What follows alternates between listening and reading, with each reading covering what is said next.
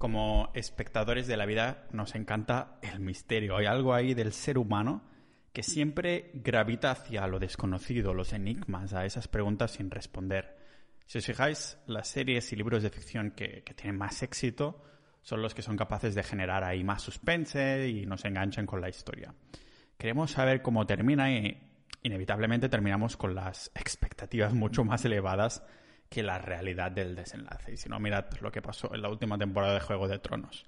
Cuando leo yo personalmente sobre, bueno, pirámides, civilizaciones perdidas, eh, historias de nuestro pasado, se, se enciende dentro de mí algo que no se me hace idealizar todos estos enigmas aún más. Como más en el tiempo se sostenga el misterio, más queremos saber cómo termina la historia. Es la naturaleza del ser humano, sí. Lo que pasa es que por cada persona que le gusta lo misterioso, lo desconocido, hay dos a las que fantasean con lo opuesto, la fama. El antagonista de ser anónimo vendría a ser ah, ser famoso y dentro de este menú en el que el primer plato es la fama, lo segundo y los postres son el drama, el poder y el dinero. Va todo junto. Es, el, es como el menú del día, ¿no?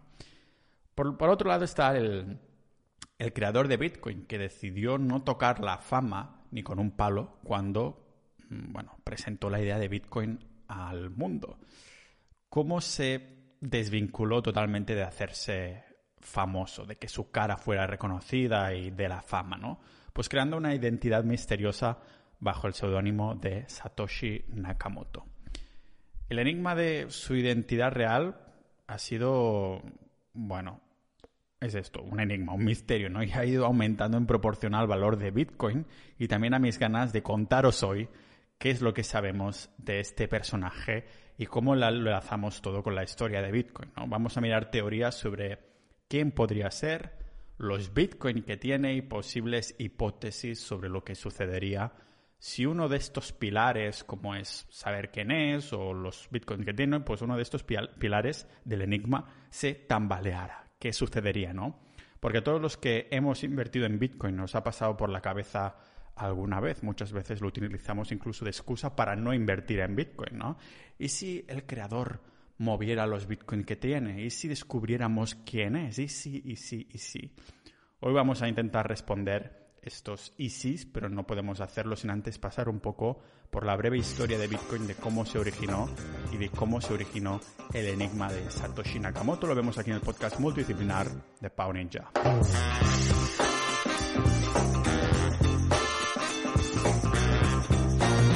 Antes de empezar, dar las gracias muy rápidamente al patrocinador de hoy, que a muchos ya os sonará si estáis en el mundo de Bitcoin y es Bit2Me.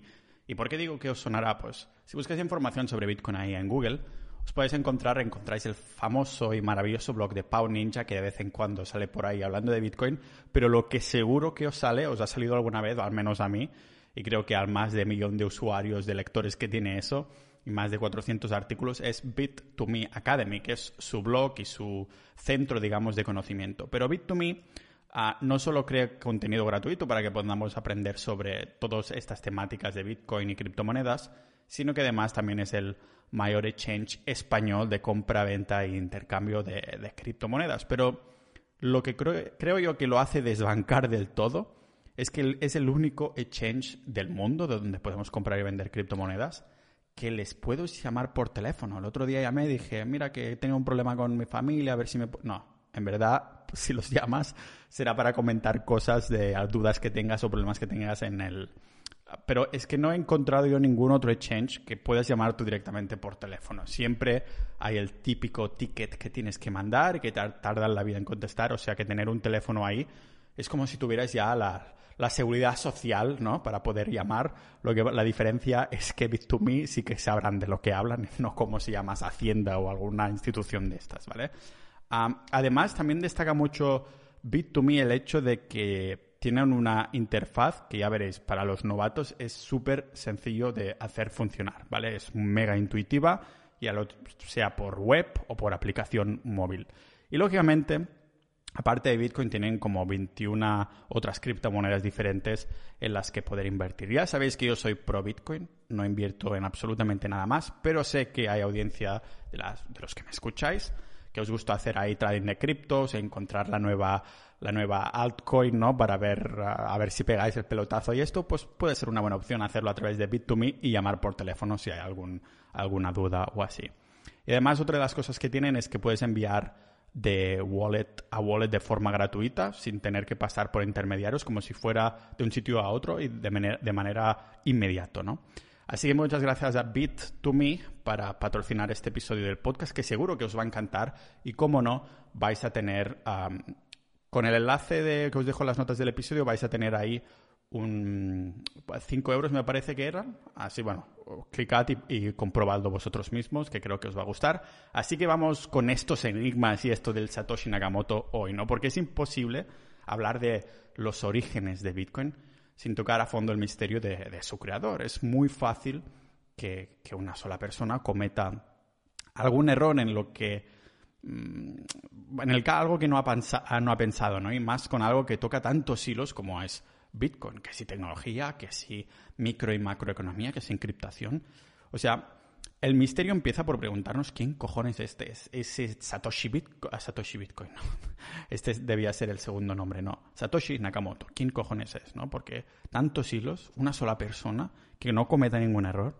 Así que mucho se ha especulado de que el creador de Bitcoin no podría haber sido una sola persona, sino un grupo entero que firmaba bajo, el nombre del seudónimo de Satoshi Nakamoto.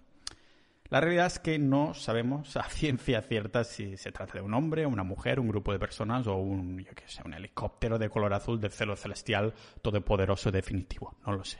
La teoría más plausible, eso sí, es que Satoshi fuera un hombre y no lo dice el patriarcado, sino que lo vemos en pocas, en algunas de sus pocas apariciones en foros de internet y escritos, como si hablara rollo hombre, ¿no? A no ser que también nos la haya jugado con esto. A saber, ahora indagaremos, ¿vale? Todo es posible, menos... Sí, todo es posible menos que haya 21 millones de, de Bitcoin en circulación, que ya sabéis que esto está programado así. Pero, sí, este es el nivelazo de conocimiento que tenemos de la identidad más escurridiza y que más misterio ha llevado a la historia monetaria. Para arrojar un poco de luz en el tema, intentamos tirar lo más atrás posible en la creación de Bitcoin, porque aunque el código de Bitcoin se empezara a escribir en 2007, las raíces del proyecto empezaban una década más pronto, ¿vale? Se cree que esta semilla que se plantaría en la, cabeza masculina, no, supuestamente de hombre, de Satoshi Nakamoto, por ahí en los años 80 ah, y 90, fue David Chom, porque en esos años se publicó el trabajo de este hombre, de David Chong, que es un informático aficionado a la criptografía que publicó Blind Signatures for Untraceable Payments, que traducido así de mi super inglés americano vendría a significar firmas ciegas para pagos sin, sin rastro. Y ahí intuís por dónde va la cosa, ¿no? Con esto de sin rastro y demás. El caso es que el paper de David Chong se, se traducía diez años más tarde en una, o sea, terminaba creando una empresa llamada DigiCash que ofrecía un sistema de pago totalmente anónimo. Pero la trascendencia de DigiCash no fue tanto como la creación o el funcionamiento de esta empresa, porque terminó quebrando, sino más a inspirar a los cypherpunks, ¿vale? Que lo que suena a una banda de heavy metal, a una banda de Mad Max, es en verdad un movimiento activista que defiende al uso de la criptografía, de la encriptación con, pues bueno, con tecnología, porque entienden la privacidad como uno de los pilares más importantes de nuestra sociedad. Vamos, que estos activistas ya eran, ya eran unos avanzados a su tiempo como tal, porque justo se empezaba a usar los ordenadores, o sea, ya estaban avanzados a eso. Y no creo que aún hubiera mucha gente que se preocupara por su privacidad. Esto se ha se ha aumentado mucho nuestra preocupación por la privacidad desde que han salido los ordenadores y sobre todo desde que se empezó, a usar el, Internet, ¿vale? Por esto, en el mundo de, Bitcoin se le da tanta importancia a comprar Bitcoin de la forma más anónima posible. Ya sabéis que hice un capítulo sobre esto en el que podéis escuchar o leer si queréis en pau.ninja barra anónimamente.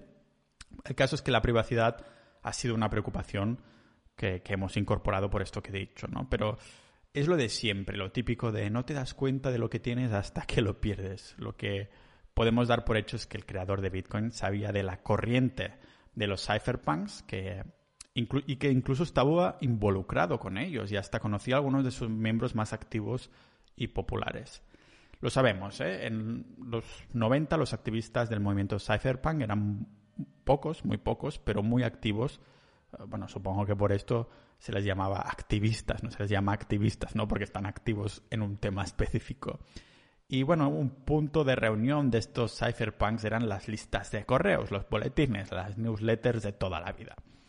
Claro que en esa época una lista de correo de este estilo era mucho menos voluminosa, con pocos cientos de personas en vez de miles, como hay ahora, y era más parecida a los foros actuales de Internet, ¿vale? Porque todo el mundo se iba respondiendo y se iban generando hilos. yo, por muy activista que fuera, lo hubiera dejado, porque ya sabéis lo que odio los emails. Intento dejarlo siempre limpio y por esto tengo a Doraemon, a mi, no a mi activista, a mi asistenta, respondiendo a mis emails y filtrándolos, porque odio los emails, ¿vale? Algunos cypherpunk, lógicamente, no los odiaban, por eso estaban en estas listas y no había demasiado foro entonces, y sí que se habían puesto cara porque se reunían en California, que en, esos momentos era como el centro más importante del movimiento de la encriptación, del cypherpunks, ¿no? Ah, por esto se ha llegado a hipotetizar que a lo mejor lo más probable es que Satoshi Nakamoto interactuara en esas listas de correo, aunque nunca, bajo este seudónimo, sino que utilizara otro nick o incluso su nombre real. Que solo empezara a utilizar el nombre de Satoshi Nakamoto cuando quiso lanzar el proyecto de Bitcoin. Los que buscan info sobre él, a la desesperada, han indagado a fondo en las copias de estos correos que hoy ya tenemos de forma pública para ver si, se podían un poco seguir las migas de los participantes para salir con potenciales candidatos a ver si el creador de Bitcoin estaba ahí antes, ¿no? Pero hasta el día de hoy no se ha sacado ninguna agua clara. Lo que está claro es que Satoshi fue el catalizador de la creación de Bitcoin, la mente detrás del proyecto, pero no fue el único que participó en su creación, porque hubo todo un equipo ahí de desarrolladores y de cypherpunks que se fueron apuntando poco a poco al proyecto para colaborar. A día de hoy sabéis que Bitcoin está, es mega colaborativo y hay un montón de gente, ¿vale? En 2008 Satoshi Nakamoto lanzaba ahí el documento que a todos seguro que os suena y es el White Paper, el famoso White Paper. Este paper donde se explicaba el proyecto de Bitcoin y que fue compartido por primera vez en una de estas listas de correos de los cypherpunks. ¿vale? Aunque sabemos que Satoshi tenía contactos con alguno de sus miembros a través de email, ah, parece que nunca se sacó la máscara ni dio ninguna pista a nadie de su, ah, de su identidad real. También tenemos que decir que cuando, bueno, cuando lanzó esta idea de los white, el white paper en estas listas de correo no tuvo muy buena recibida, porque siempre hay gente por ahí que intenta sacar algo nuevo, algo ah, que estaban ya un poco los cypherpunk, estaban ya un poco de que sí, sí, muy bonito, ¿no? Pero se notaban ahí en esos white papers la influencia, las influencias de Satoshi. Por ejemplo, en una de las referencias que hay en la bibliografía de, del white paper vemos que Satoshi se inspiró en el proyecto llamado B-Money, que es una idea de dinero que Wei Dai publicó en 1998, pero nunca terminó siendo más que esto, una idea. DigiCash también fue una inspiración que ya hemos mencionado antes, que fue, bueno, eso una década antes.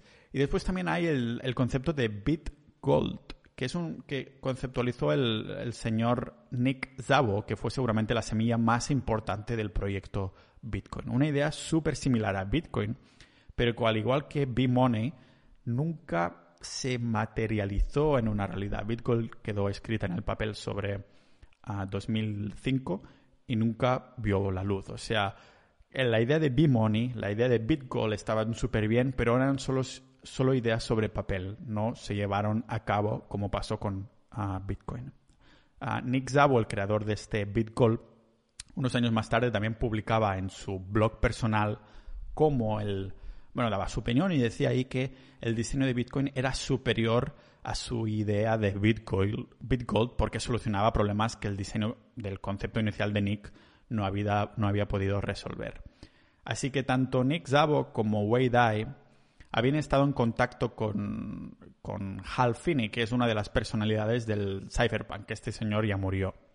Ah, y es un informático, uh, Hal Finney, que fue no solo el primer colaborador en ayudar a Satoshi Nakamoto a desarrollar Bitcoin, sino el impulsor de la primera transacción de Bitcoin de la historia. Exactamente, porque el primer intercambio de Bitcoin fue entre Satoshi Nakamoto y Hal Finney, una persona a la que Satoshi parecía admirar ah, por cómo interactuó con Hal Finney en el foro de Bitcoin Talk. Y lógicamente, a las fuentes y referencias a las que os vaya diciendo, voy a ponerlo en las notas del episodio, ¿vale?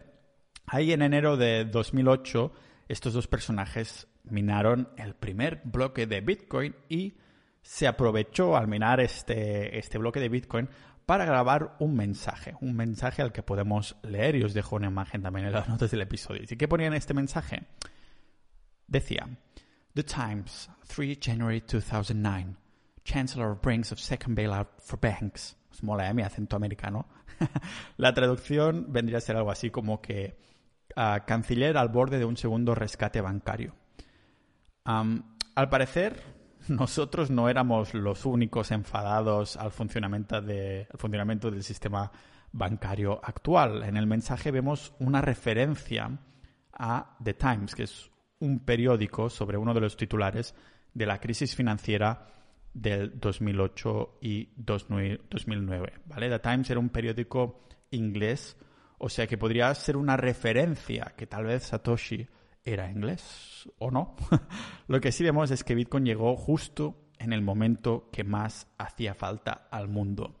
Desde que se minó el primer bloque y hasta dos años más tarde, a finales de 2010, Satoshi Nakamoto estaba como muy activo en el foro de Bitcoin Talks, donde hacía aportaciones y mejoraba constantemente el código y la idea de Bitcoin con la ayuda de cada vez más colaboradores. Y no hace falta decir que los más detectives hasta han hecho estadísticas de cuáles eran las horas en las que Satoshi estaba más activo, en qué momento del día y de la semana publicaba más y todo eso. O sea, yo creo que no va a servir para saber quién es, pero es interesante, ¿no? Ver que ah, estaba más activo de forma nocturna o ciertos días de la semana y ese tipo de cosas, ¿no?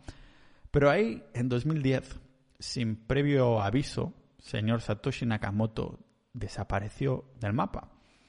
Se dice que, bueno, uno de los motivos que hizo a Nakamoto desaparecer totalmente del mapa fue Wikileaks, la web que ha filtrado montones de documentos confidenciales de instituciones y personajes públicos del mundo. ¿Por qué Wikileaks? ¿Por qué, tiene que ver con la desaparición de Nakamoto? Pues que Wikileaks en, en esos momentos estaba en el punto de mira de muchos estados. ¿Y qué pasa? Pues que a ningún gobierno le gustan los chivatos. Y mirad lo que pasó con, yo qué sé, Snowden o Assange, ¿no? Así que todos los sistemas de pago, tanto Visa como PayPal, lo que sea, dejaron de ofrecer uh, servicios a Wikileaks para, por miedo a consecuencias de los estados. O sea, Wikileaks se encontró que no se podía financiar con las donaciones de la gente porque ni Visa ni PayPal ya le daban más soporte, porque estas empresas tenían miedo a lo que podían hacer los gobiernos y tal, ¿no?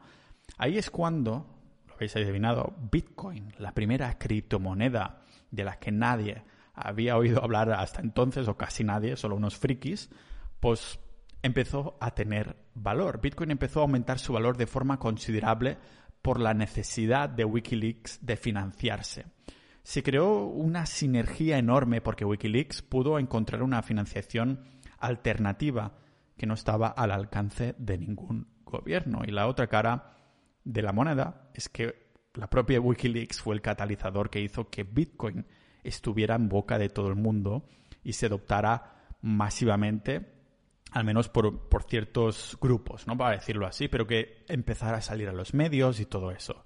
Y claro, que el precio fuera subiendo y subiendo del precio de Bitcoin, ¿no? Podríamos decir que Wikileaks y Bitcoin en ese momento se, necesitaban mutuamente. Hubo mucho más debate también sobre esta energía, como digo, en los medios, pero también en el propio foro de Bitcoin Talk, donde Satoshi ah, frecuentaba. De hecho, respondió a algunos mensajes en un hilo del foro donde se debatía el tema de Wikileaks y, bueno, el señor Nakamoto dijo textualmente, Wikileaks ha golpeado la colmena de abejas y el enjambre viene hacia nosotros. Poco después de este mensaje, nadie volvería a saber de Satoshi Nakamoto. Un señor que se tomó muchas molestias desde el principio que empezó a interactuar en los foros y boletines de criptografía para no dejar ningún tipo de rastro. Estaba usando un seudónimo y no dando nunca ninguna pista de su identidad, de su identidad real, lógicamente. También parece que usaba un navegador Tor, que a algunos os sonará eso del Tor, que no es el dios ese, que no deja de ser un navegador que hace casi imposible rastrear el que lo usa. Y también evitando dar información que no fuera necesaria. Como si fuera un juego de póker, ¿no? Los más detectives intentarían sacar algo de información sobre el tipo de persona que es Satoshi, que fue, era Satoshi según las palabras que usara o dejara de usar. Por esto, no se cree que fuera una casualidad que desapareciera justo poco después del escándalo de Wikileaks. ¿Por qué? Pues pensadlo, ¿no? La desaparición de su creador, de Satoshi Nakamoto, es uno de los pilares que, hacen solidificar la idea de Bitcoin, de la descentralización total de Bitcoin. Si tuviéramos a una persona que fuera la cabeza, el representante, pues recaería en sus espaldas muchísimas noticias y presiones, por mucho que, que Bitcoin fuera oficialmente descentralizado y de nada dependiera el camino al futuro de la criptomoneda. Lo más probable es que desapareciera cuando Wikileaks empezó a aceptar Bitcoin precisamente para que no pudieran manchar o atacar el proyecto de Bitcoin directamente buscándolo a él. Y que ya de paso, pues así se solidificara más la idea de la criptomoneda y se hiciera lo más neutra posible. Claro, imaginaos a Satoshi que, que usó su nombre real y, además nunca ocultó su identidad y se fuera ahí de fiesta conduciendo, conduciendo a 250 kilómetros por la autopista, emborrachándose, saliendo ahí en, en la portada de lecturas y cosas así. Eso yo creo que repercutiría directamente en la imagen de Bitcoin. Hay una conexión como no directa, pero sí indirecta. Aunque Bitcoin fuera descentralizada, si estuviera attached, como dicen en inglés, si estuviera vinculado a la cara de alguien, cambian mucho las cosas. No creo, por ejemplo, que Tesla hubiera puesto 1.500 millones de su capital en Bitcoin si esto estuviera asociado a un tío específico, que se va por ahí a liarla, por ejemplo. Ah, o que no la lía, pero que estás ah, con el miedo constante de, ostras, a ver si me va a salir una mala noticia y esto va a afectar el precio de este valor, de este activo que en teoría tiene que ser neutral, ¿no? Pero pensadlo, ¿quién es la cara del oro? Nadie. ¿Quién es la cara de Bitcoin? Satoshi Nakamoto, pero resulta que Satoshi Nakamoto no tiene cara. Así que, ¿cómo le asociamos una imagen que vaya más allá del misterio? ¿no? Los más idealistas, llegados a este punto, ah, dirán que hizo un intercambio. El señor Satoshi Nakamoto hizo un intercambio de algo por nada y desapareció, como si fuera un regalo al mundo, ¿no? Casi. Tal vez en parte lo hizo, pero creo que la desaparición total era el paso natural no solo para hacer Bitcoin neutral y descentralizado total, sin ninguna cara que lo represente o hablara por él, pero también por su propia seguridad, por la seguridad del propio creador. Hemos visto una y otra vez inventos, inventos que ponen en peligro el status quo de los gigantes y del poder y esta gente desaparece misteriosamente. Me acuerdo hace unos años un tío inventó un coche que iba con agua del mar, agua salada, y el tío desapareció. Después otro que no sé qué inventó también que dice usted, esto revolucionará el mundo. Y, encuentran su cadáver, ¿no? Qué casualidad.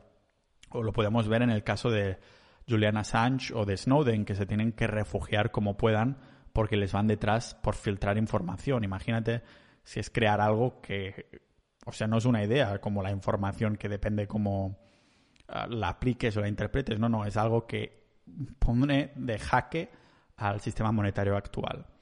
O sea, yo creo que a este punto la desaparición de Satoshi Nakamoto se está empezando a estudiar como si fuera el caso de un profeta, ¿no? En algunos casos, casi de culto. Y lógicamente el misterio y la incertidumbre juegan un papel muy importante porque entonces le damos bola aún más grande, lo queremos saber más, ¿no?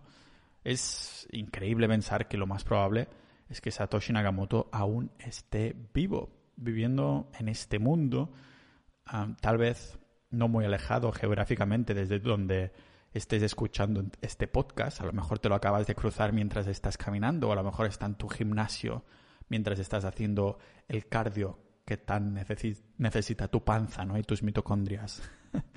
Tal vez es el tío de mi pueblo que me sirve el café. No lo sé, no lo sé, ¿vale? Lo que está claro es que no hay ninguna persona hoy en día que fueran capaces voluntariamente de decir no a ser uno de los personajes más ricos y famosos del mundo, porque ahora hablaremos de la pasta que tiene este señor supuestamente. Porque claro, existe el, cliché de que el poder corrompe al individuo, pero es chulo ver que hasta ahora al menos no, es, no ha sido el caso de Satoshi Nakamoto. O que tal vez se haya forzado a sí mismo a no poder acceder a este poder y esta riqueza.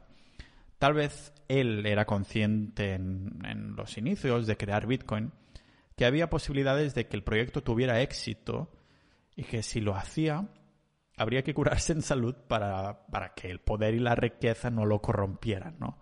Ahí quemando puentes y barcos igual que él quería quemar a los bancos. no sé, yo creo que eso lo decía el libro de Antifrágil, que siempre no sé si lo decía el libro de Antifrágil o de Atomic Habits, hábitos atómicos, que siempre elegimos los caminos con menos resistencia. Es la tendencia humana, ¿no? Siempre. Si sabes que vas a hacer algo en el futuro, tienes que crear un ambiente, un entorno en el que te sea absolutamente imposible hacerlo, por mucho que quieras en ese momento. Y da que pensar, da que pensar si el progreso de la humanidad depende de esas personas a las que el poder no puede corromper o tal vez depende de las personas que se fuercen a sí mismas a no corromperse. Se cree entonces que el creador de, Bitcoin estaba incluso avanzado a su tiempo, ¿no? De hecho, es una de las teorías que más me gusta en las más conspiranoicas de todas, que dice eso, ¿no? Que Satoshi Nakamoto fuera un alienígena, una civilización avanzada en el tiempo que nos diera Bitcoin como regalo para poder avanzar. Y diréis, hostia, poder avanzar. Si miramos el gráfico de grandes invenciones de nuestra historia desde el año 1700, este gráfico, lógicamente, las notas del episodio, pues vemos como cada vez creábamos más cosas, más inventos trascendentes. Pero justo en 1971 empezamos a bajar en la creación de estos inventos trascendentes por primera vez en la historia. ¿Por qué? Porque justo en ese año, ¿no? Pues resulta que en el año 1971 si escucháis este podcast ya sabéis que voy a decir, es el año donde salimos del patrón oro, el año donde todos los países del mundo pasaron a utilizar las, las divisas que hoy tenemos, que son divisas, ya sabéis, sostenidas en nada. Hemos visto desde entonces que tanto la inflación, pero sobre todo la devaluación constante de nuestro poder adquisitivo, y es algo de lo que ya he hablado en este podcast, varias veces. Por esto sería inevitable volver al patrón oro incluso un patrón Bitcoin, ¿no? Lo que está claro es que cuando toque volver será bajo un dinero duro. Satoshi Nakamoto era consciente de los fallos que tiene el oro como valor refugio y por esto decidió la que ahora algunos consideramos una versión mejorada y digital en vez de analógica del oro, que vendría a ser el Bitcoin. Para crear un activo así, esta casi entidad tenía que tener conocimientos de lenguaje de programación C++, también economía, conocimientos de economía tanto a nivel micro como macroeconómico y también conocimientos de criptografía. ¿Cómo una sola persona puede conectar tantos puntos a la perfección? ¿no? Por eso da que pensar si se trataba realmente de una sola persona o varias, porque no sabemos mucho de Satoshi Nakamoto.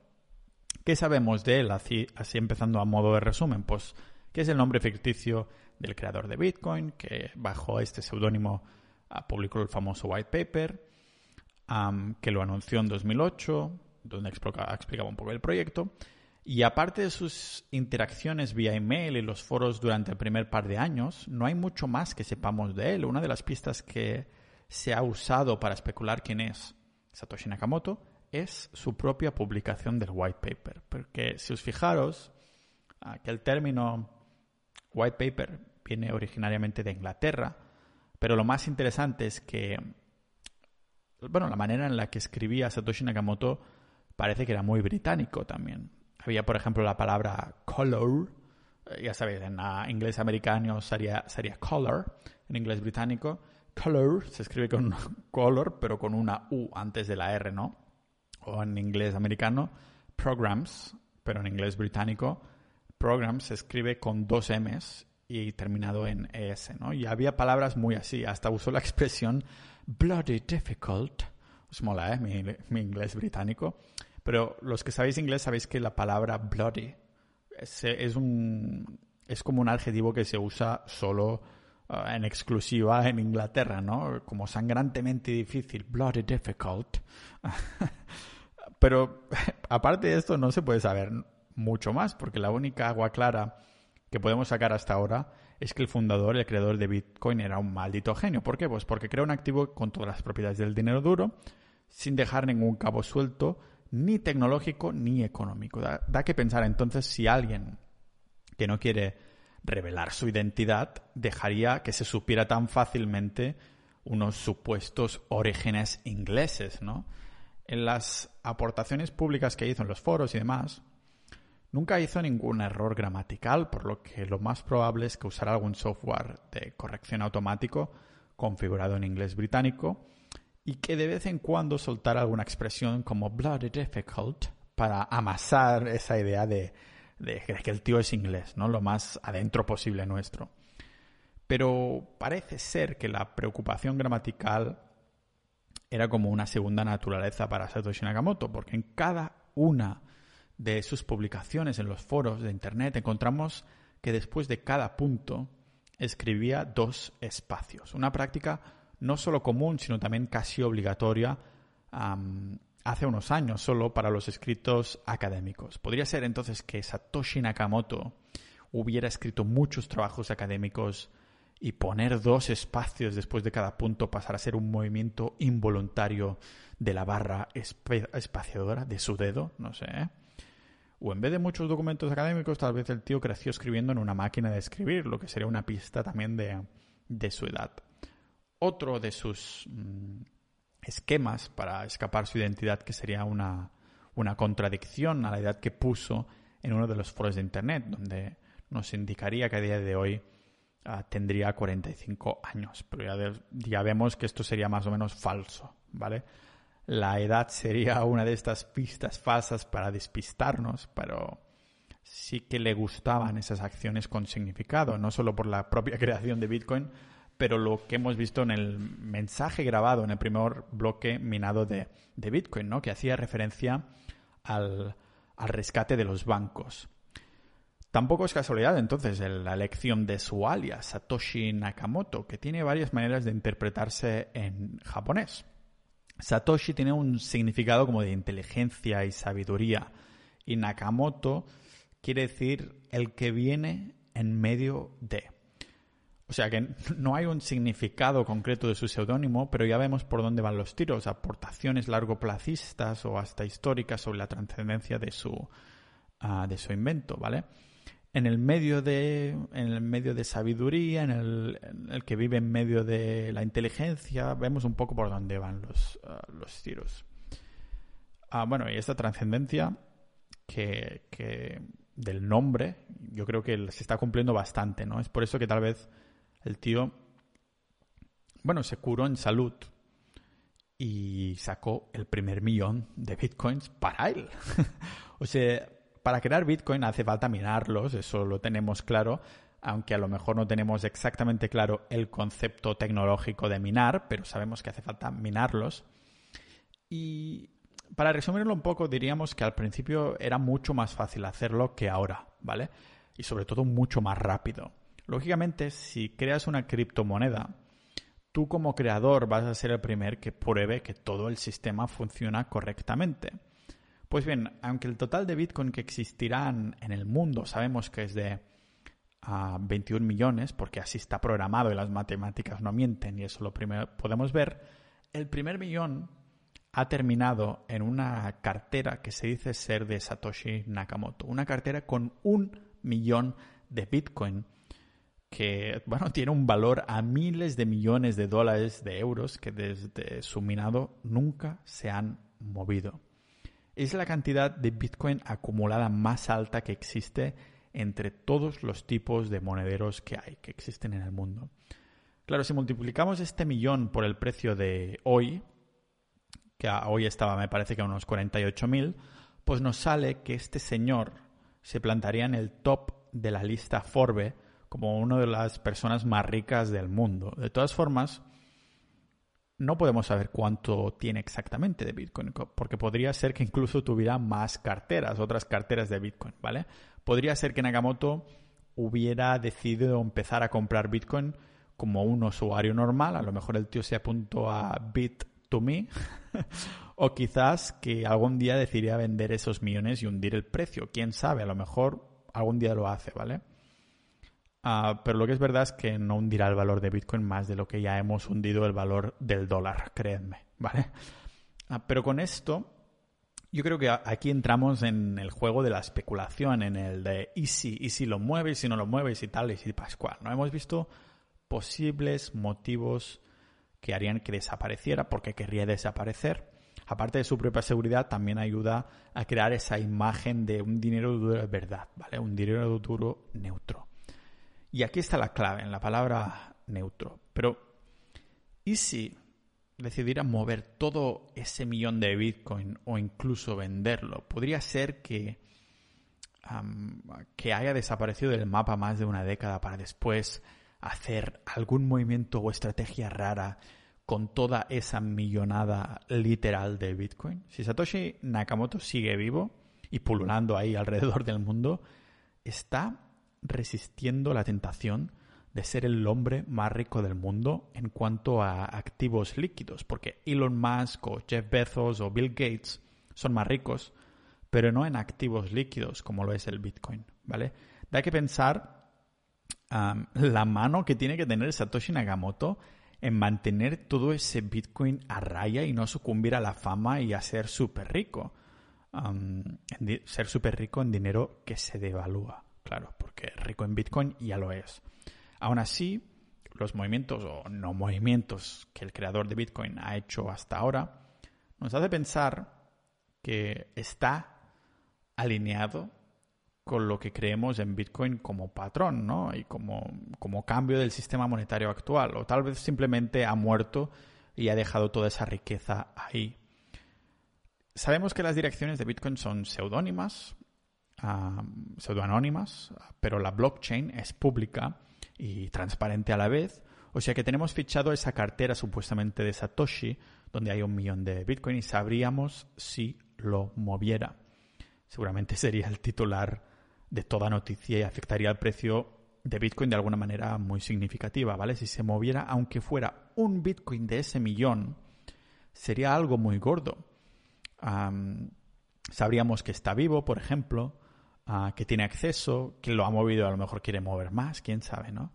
Si por otro lado los vendiera por euros o dólares, aunque fuera una parte, sin duda habría un bajón importante del precio de Bitcoin porque lo percibiríamos como que el propio fundador, el propio creador, ha dejado de creer en el proyecto o era, una, era solo un esquema súper largo placista para hacerse rico.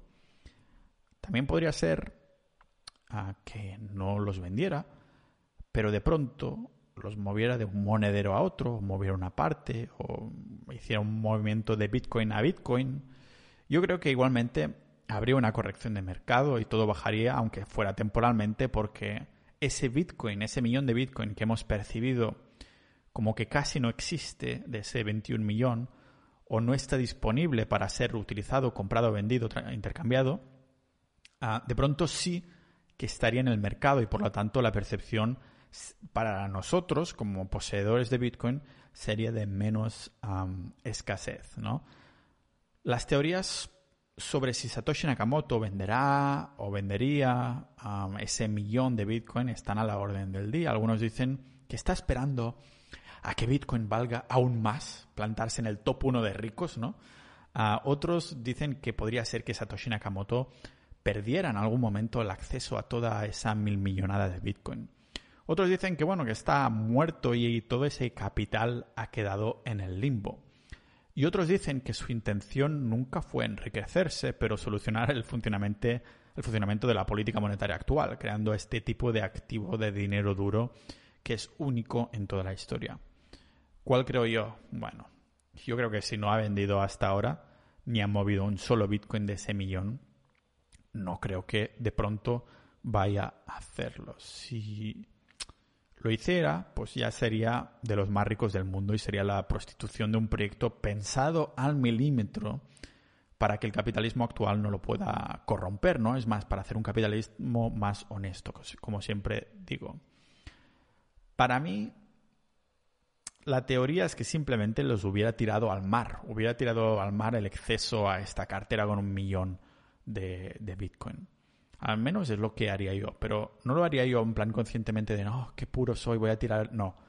Ah, si yo fuera capaz de crear un proyecto como Bitcoin y supiera que de mí depende ser lo más neutral posible, desde el inicio de la creación del proyecto, cuando valiera cero, tiraría mis llaves y wallet al mar para poder, ah, bueno, no acceder a ellos y así en un futuro, si mi cripto vale, valiera tanto, valiera 50.000 una, yo no tendría o sea, tendría, tendría esos impulsos humanos de quererme revelar o vender para ser mega rico, pero como me hubiera curado en salud con la cabeza fría, al principio y haberla tirado al mar, pues no tendría acceso a ellos. Eso es lo que hubiera hecho yo. Decir, vale, Pau, te vas a corromper porque eso es muchísimo dinero, mejor lo tiras todo ya y así te olvidas de corromperte. A lo mejor te creas otra carterita con mil o diez mil o cien mil, yo qué sé, depende, ¿no? Pero, ¿y si lo que hubiera pasado es que Satoshi Nakamoto perdió sus claves y acceso a su mil millonada de Bitcoin. Si hubiera algún modo de confirmarlo, de esos 21 millones de Bitcoins máximos que habrá nunca, podríamos virtualmente restar, remover un millón de circulación, si podríamos confirmar que Satoshi no puede acceder a esos. ¿Qué pasaría entonces? Pues por un lado, se removería ese miedo que tienen algunos de que Satoshi sea en verdad un villano y en el último momento pueda mover todo ese dinero y manipular el precio o la percepción que se tiene de Bitcoin. Por otro lado, no solo se removería el miedo, pero también literalmente el acceso a un millón de Bitcoin. Perdidos para siempre y esto pues crearía aún más escasez de Bitcoin. No habría 20, 21, habría 20, ¿vale? Porque ahora sabemos que hay mucho menos en circulación por ahí. Eso si lo supiéramos a ciencia exacta, claro. Para que esto se confirmara, yo creo que Satoshi tendría que volver a entrar a una de sus cuentas de estos foros de Bitcoin y decir, he tirado mis llaves o algo así. Lo que pasa es que tal vez nunca sabremos si Satoshi tiene acceso a esta cartera, si la destruyó o qué, a no ser que los mueva, claro. Yo no creo que los haya perdido, estamos hablando de un experto en criptografía y el propio creador de Bitcoin. O sea, sería rarísimo que tomando todas esas precauciones para ocultar su identidad no hubiera tomado las mismas para mantener un millón de Bitcoin, de Bitcoin a salvo asegurarse que él nunca podrá acceder a todo este Bitcoin, ¿vale? Claro, esto nos hace preguntarnos ¿y si el tío se muere o le pasa algo? Bueno, si es humano, morirá en algún momento, pero nunca lo sabremos. Y tanto si estuviera ya muerto como si va a hacerlo en un futuro, lo que está claro es que entonces ese millón pasará a desaparecer de circulación y hacer el Bitcoin, el Bitcoin más escaso. O tal vez se lo pasará a alguien en confidencia, en plan herencia o algo así. Tal vez nunca lo sabremos. Podríamos saber sus intenciones ah, si supiéramos quién es, y le obligáramos a decirlo, ¿vale? Buscando información sobre Satoshi Nakamoto he encontrado un montón de artículos, de vídeos, de, de todo que especulan sobre quién podría ser. Pero la tendencia que, que he visto en este tipo de periodismo es que el modus operandi es que primero eligen el candidato y después ya trabajan la teoría hacia atrás y no al revés. Es decir, que todos estos artículos y vídeos parten de un sesgo de confirmación el que ya tienen en mente y nosotros como consumidores de esta información también, pues terminar revelando que ese es el posible candidato que es el fundador de Bitcoin, ¿vale? La identidad real de Satoshi Nakamoto. Porque la realidad es que nadie sabe quién es, pero teorías, como digo, hay montones. Si buscamos en internet Satoshi Nakamoto, en las sugerencias de imágenes adjuntadas veremos ahí las fotos de un señor mayor con rasgos asiáticos, un señor japonés, ¿vale? Se trata de Dorian Nakamoto.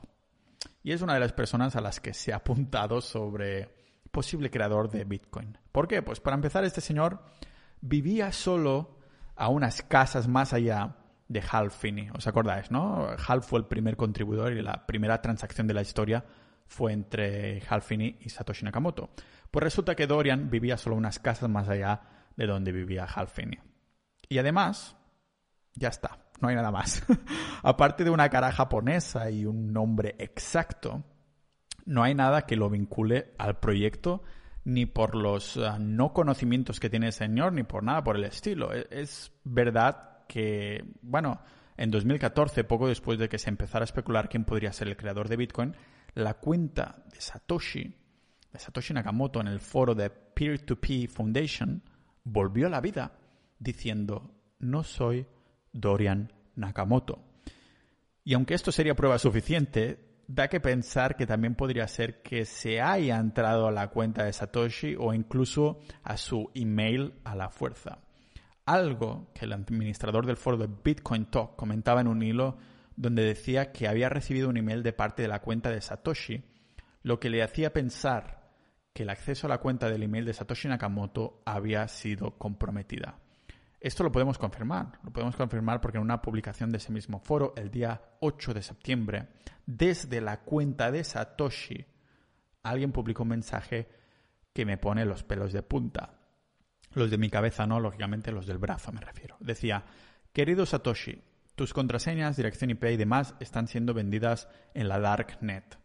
Parece que no configuraste bien Tor y tu IP quedó filtrada cuando configuraste tu cuenta de email por ahí en 2010 no estás seguro, necesitas salir donde sea que estés lo antes posible antes de que estas personas te hagan algo. Gracias por inventar Bitcoin. Claro, después he indagado un poco más después de la reacción que he tenido de pelos de punto y he encontrado un youtuber que lo desmentía todo, lo hizo muy bien, de modo que, que tuviera todo el sentido del mundo, ¿vale? Se ve que las cuentas del email que, que utilizó Satoshi, los de GMX, pues borran los emails, las cuentas de emails, después de X tiempo de inactividad. Es decir, yo me creo pauninja.gmx.tal y después de 10 años, si no, lo he, no he entrado, me la borran. Así que seguramente un listillo de turno re-registró la cuenta de Satoshi bajo el mismo nombre cuando expiró, ¿vale? Y utilizó la función de contraseña olvidada del foro y se conectó con su usuario. O vamos a dejar que madure mientras meto un traguito de agua.